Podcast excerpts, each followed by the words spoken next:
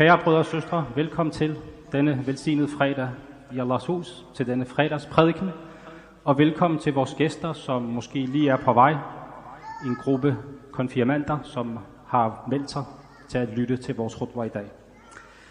Overskriften på vores øh, fredagsprædiken i dag, vores khutbah, det er forskyndelse via skønhedsoperationer. Og ja, I hørte rigtigt. Overskriften er forskyndelse via skønhedsoperationer. Øhm, det, for nogen vil det måske virke lidt, uh, lidt specielt, at man har sådan en overskrift til en fredagsprædiken, men ikke desto mindre så er den relevant og aktuel for os. Vi lever i en tid, hvor øh, det bliver meget mere udbredt, end det nogensinde har været tidligere. Og jeg var lidt nysgerrig på, uh, på udviklingen, så jeg googlede det, for at finde ud af, hvordan har udviklingen egentlig været i verden og i Danmark. Og det viser sig, at de sidste 20-25 år er udviklingen eksploderet. Der er flere og flere, som foretager skønhedsoperationer. Og fra et islamisk perspektiv, så er det selvfølgelig vigtigt at belyse det. Også fordi vi ser unge muslimer, og også lidt ældre muslimer, som øh, gør brug af de her muligheder. Det er også et relevant emne, fordi vi også lever i en tid, hvor øh, der er et overdreven fokus på det ydre, på vores udseende. Og dermed også en manglende accept af Allahs design og Allahs hvad skal vi sige, vilje, hvordan vi skal se ud. Så når man vælger at ændre den måde, man ser ud på, via operationer, via indgreb, så er det også et øh, symptom på noget andet. Symptom på en sygdom, som hersker i samfundet og i verden generelt. Der er altså rekordmange, som foretager de her skønhedsoperationer, og der kan være forskellige grunde til det. Nogle gør det måske for at se anderledes ud. De er ikke tilfredse med den måde, de ser ud på. Uh, og det er det, som kommer ind under den kategori, Dariyat khalqillah, at man ændrer ved Allahs skabelse. Hvis man ser sig selv i spejlet og tænker, jeg kunne egentlig godt tænke mig, at mine læber var lidt fyldigere. Det har jeg bare lyst til. Eller jeg kunne egentlig godt tænke mig, at min næse den ikke var så stor, så jeg gør den lidt mindre. Det har jeg lyst til, det har jeg råd til, det har jeg mulighed for. Det er det, der går ind under kategorien at ændre ved Allahs skabelse. Noget andet er, at der er nogen, der gerne vil se yngre ud, så de foretager specifikke operationer, fordi de ikke er tilfredse med at blive ældre. De er i virkeligheden utilfredse over det mest naturlige i verden, nemlig at vi bliver ældre. De er utilfredse med Allahs vilje igen. At Allah har skabt os på en måde, så vi er meget små, meget skrøbelige, har brug for hjælp, bliver ældre, bliver stærke, når et tidspunkt, hvor vi igen begynder at blive sværere og sværere, og måske har mere brug for hjælp. Så vores krop, den er ikke evig. Vi ved, at Allah er den evige, og al skabelse vil forsvinde. Så det er at gå imod noget fuldstændig naturligt i vores, i vores skabelse, som at sige, jeg vil ikke blive yngre, jeg vil med vold og magt og med penge forsøge at forblive ung. Og det tragikomiske i virkeligheden er, at nogle af de her personer, i har måske set nogle af dem i, øh, i tv'et eller på internettet. Nogle såkaldte kendte mennesker, som kan være fra Hollywood, kan være fra noget lignende. De vil bare ikke indse, at de er blevet 70 år. De vil bare ligne nogen på 20 år. Og subhanallah, Allah han sørger for, at de ligner nogen på 150 år, og ikke bare 70 år. For de ved at ændre på sig selv i en, i en grad, som går hen og bliver øh, vulgært og bliver noget, som ingen mennesker kan holde ud at se på. Der er nogle af de her eksempler. Men hvad skyldes den her udvikling? Altså at mennesket gerne vil ændre på sin egen skabelse, vil gerne se yngre ud, end det er. en del af forklaringen er selvfølgelig den teknologiske udvikling. Det er blevet muligt at, at gøre det. Det er blevet meget billigere. Og man kan endda måske selv gøre det derhjemme. Jeg har ikke forstand på det, men sådan noget som Botox, hvis man måske ser et par YouTube-videoer, så er det måske noget, man bare lige kan sprøjte ind forskellige steder. Det er den ene side af sagen. Men den anden side af sagen er også shaitans rolle. Shaitan, han er derude for at ødelægge det for os. Han er, han er endda så fræk, han var så fræk, at han over for Allah gav et løfte. Og løftet, det er ikke blot at ødelægge, hvad skal vi sige, han kan selvfølgelig ikke ødelægge Allahs din, men prøve at få, gøre os blinde for den. Men han vil også gerne få os til at ændre vores egen skabelse. Fordi han var så utilfreds over, at han skulle bukke for Adam a.s. Så han går imod den skabelse og vil have, at vi skal ændre vores egen skabelse.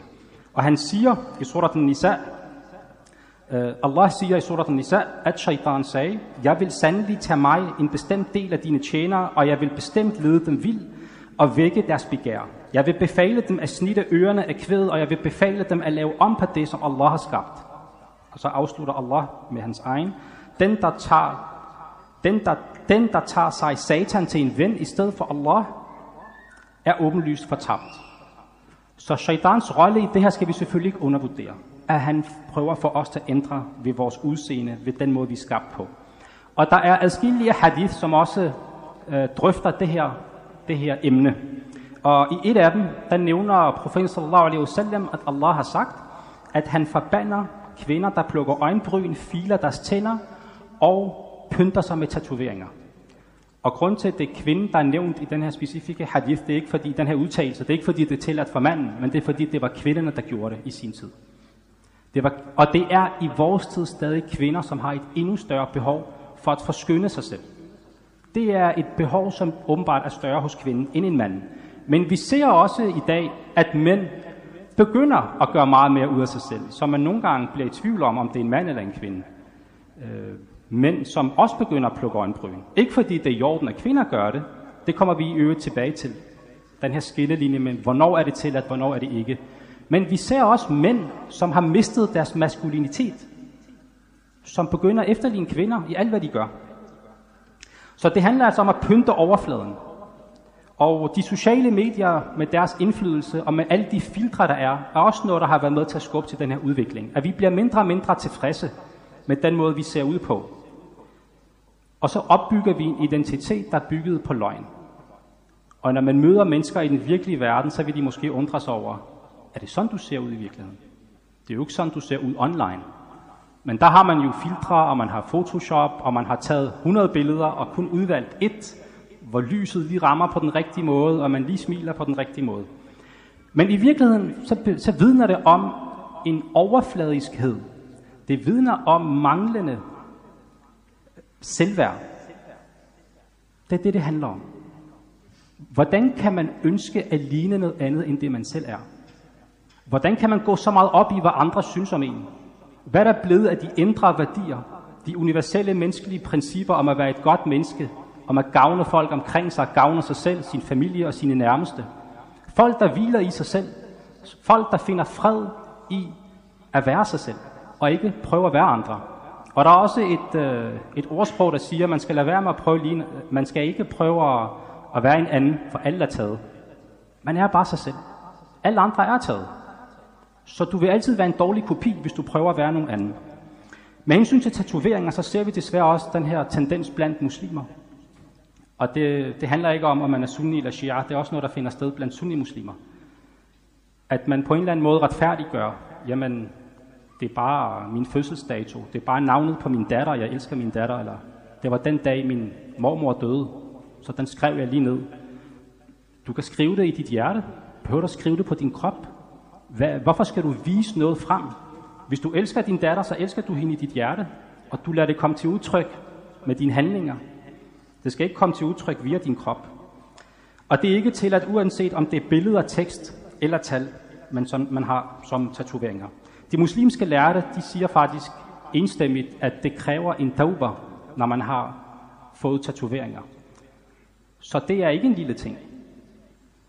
Og de kræver også, at man får den fjernet, hvis det er muligt, uden at det er sundhedsskadeligt. I nogle tilfælde vil det ikke være smart at få den fjernet, fordi man vil skabe skabe øh, nogle sorg, eller man vil i hvert fald skabe en, en proces, som ikke er sund for en. I de tilfælde, der er det okay ikke at få den fjernet, men ellers så kræver de, at de bliver fjernet.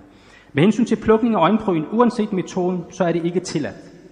Det er ikke tilladt at plukke øjenbryn, uanset om det er med laserbehandling, eller man selv gør det, eller andre gør det for en. Det er det, som den her hadith nævner klart og tydeligt. Og det er vigtigt også lige at holde fast i, at forbuddet ikke skyldes, at man ikke må se flot ud. Det er ikke det, det handler om. Det handler ikke om, at vi skal gå rundt og, at ligne øh, den dårligste version af os selv.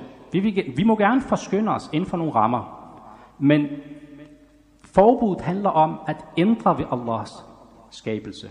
Den måde, vi er skabt på. Og vi vender tilbage, inshallah, til at der er nogle, nogle gråzoner og nogle, nogle områder, hvor det kan være tilladt. I en hadith så, så, så, så siges det, at en kvinde kom til profeten sallallahu alaihi wasallam og sagde, at hendes datter snart skulle giftes. Og så nævnte hun, at hendes datters hår var blevet beskadiget på grund af, at hun havde en sygdom, en midlertidig sygdom. Og hun bad profeten sallallahu alaihi wasallam om tilladelse til, at hun kunne gøre det, vi i dag kalder for extensions. Hun kunne øh, ja, få, få puttet noget hår på hendes eget hår, sådan så det kunne se naturligt og flot og længere ud, fordi det var blevet, det var blevet beskadiget, så hun havde klippet det af. Og selv i den situation, hvor det er en midlertidig sygdom, og pigen skal giftes, hun skal snart være brud, så sagde profeten sallallahu at det ikke var tilladt for hende. Hun skulle være i hendes naturlige tilstand, og det at ændre ved sin krop på den måde ikke var tilladt. Uanset hvilken omstændighed det var. أقول قولي هذا واستغفر الله لي ولكم فاستغفروه إنه هو الغفور الرحيم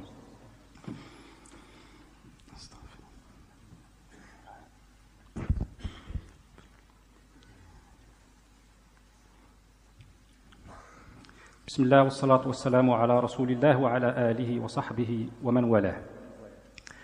Når vi ser os omkring, så er det også meget tydeligt, at skønhedsklinikker og hospitaler, der udfører den slags øh, indgreb, den slags operationer, de har kronede dage. Øh, de har masser af penge, fordi der er en stor efterspørgsel. Vi ser det også i øh, bybilledet, hvor busserne med deres reklamer også viser os, hvad der er af muligheder. Så der er altså en meget, meget stor efterspørgsel på at lave om på sig selv, selv i en tid og i et land, som er meget individualistisk, hvor vi får at vide, du er din egen lykkesmed. Du skal bare være dig selv. Du er unik. Du kan skære ud, som du har lyst til. Du har din frihed til det. Alligevel så er det her bare et bevis på, at der er noget i folk, som de ikke er tilfredse med. Der er noget inde i dem selv, måske noget manglende spiritualitet, der gør, at shaitan har let ved at lege med dem og få dem til at blive utilfredse med sig selv, selvom de til hverdag går rundt og siger, jeg er unik, jeg gør, som det passer mig, uden, for, uden at have nogen rammer. Men er det alle slags operationer, der ikke er tilladte? Det korte svar er nej. Der er operationer, der er tilladt, og som i virkeligheden også ændrer ved Allahs skabelse. For eksempel at være født med en ekstra finger og ønske at få den opereret væk. Allah skaber os med fem fingre. Er man skabt med en sjette finger, som eksempelvis er til gene for en, så siger ulama, det er i orden at få den opereret væk. Det er bare et eksempel. At være født med en flækket læbe, som gør, at man lesber og ikke kan udtale ordene korrekt, er også tilladt at få opereret tilbage til en helt normal, naturlig tilstand, som man som 99 ud af 100 mennesker er født i. At være født med et øre, der kun er halvt fuldendt, er også tilladt at fuldende, men ikke at gøre smukkere, end det normalvis er.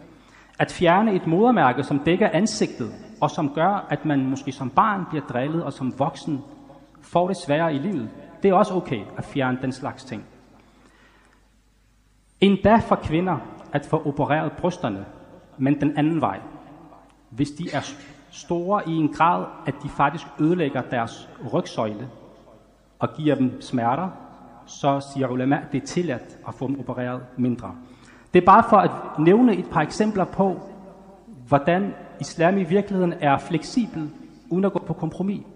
Islam forholder sig til, til virkeligheden, og der er nogle rammer, vi kan bevæge os indenfor. Men hvis formålet er, jeg vil bare se bedre ud, selvom jeg ser normal ud, så trækker vi en streg i sandet. Fælles for alle de her eksempler er, at de ikke har til hensigt at skabe ekstra skønhed, men at skabe en neutral tilstand, så man kan minimere fysiske og eventuelt mentale gener og problemer. Vores sharia ønsker altså ikke at besværliggøre vores liv, og derfor er det til at udføre visse indgreb, der fjerner elementer, der kan være med til, at man for eksempel aldrig kan blive gift. Fordi man har noget, som er så synligt, og som så mange frastødes over, at det kan være tilladt at gøre noget ved det, så længe det ikke handler om at forskynde, men at gøre noget neutralt. Men der er altså stor forskel på at fjerne noget, der frastøder andre, og måske også hæmmer ens egen udvikling, og det at ændre noget, der er helt normalt. Et ansigt for eksempel, som man fylder med Botox, bare fordi man gerne vil se 10 år yngre ud. Visdom bag, at vi ikke må ændre vores udseende, er, at man udgiver sig selv fra at være en, man ikke er. At man kan se meget yngre ud. Og det er noget, som også kan være problematisk i forhold til et, øh, et forestående ægteskab. At man ser meget yngre ud, folk frier til en, og i virkeligheden er man meget ældre. Jeg ved godt, det er et gralt eksempel, men det er bare for at køre eksemplet hele vejen ud. En anden visdom bag det er også, at når man ændrer ved sig selv, så viser man grundlæggende, at man er utilfreds med Allahs design, med Allahs vilje, og det som Allah har skabt. Og sidst men ikke mindst, så er det også en glidebane, der bare bliver ved og ved. Noget, som i starten starter med, at man bare vil ændre en lidt krummet næse, fordi man er blevet drillet, ender med at blive en glidebane, som man som voksen ligner et monster. Ligner en, der har skabt sig selv.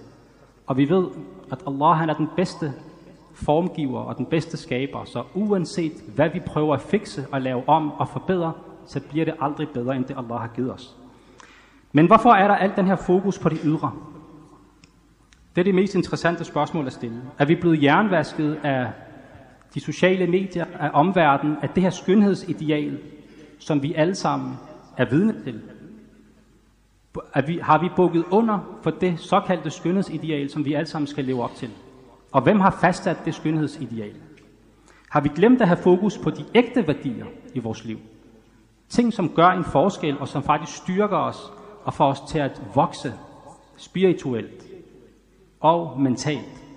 At have fokus på vores, på vores, på vores adfærd, på vores opførsel, på vores principper i livet, på vores behandling af os selv og behandling af andre, vores forhold til os selv, forhold til Allah, forhold til andre mennesker.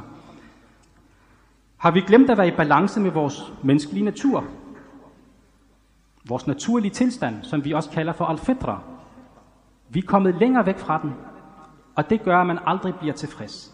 Når man ser, hvordan mennesker er optaget af deres ydre, så giver de islamiske retningslinjer endnu mere mening, end de nogensinde har gjort tidligere.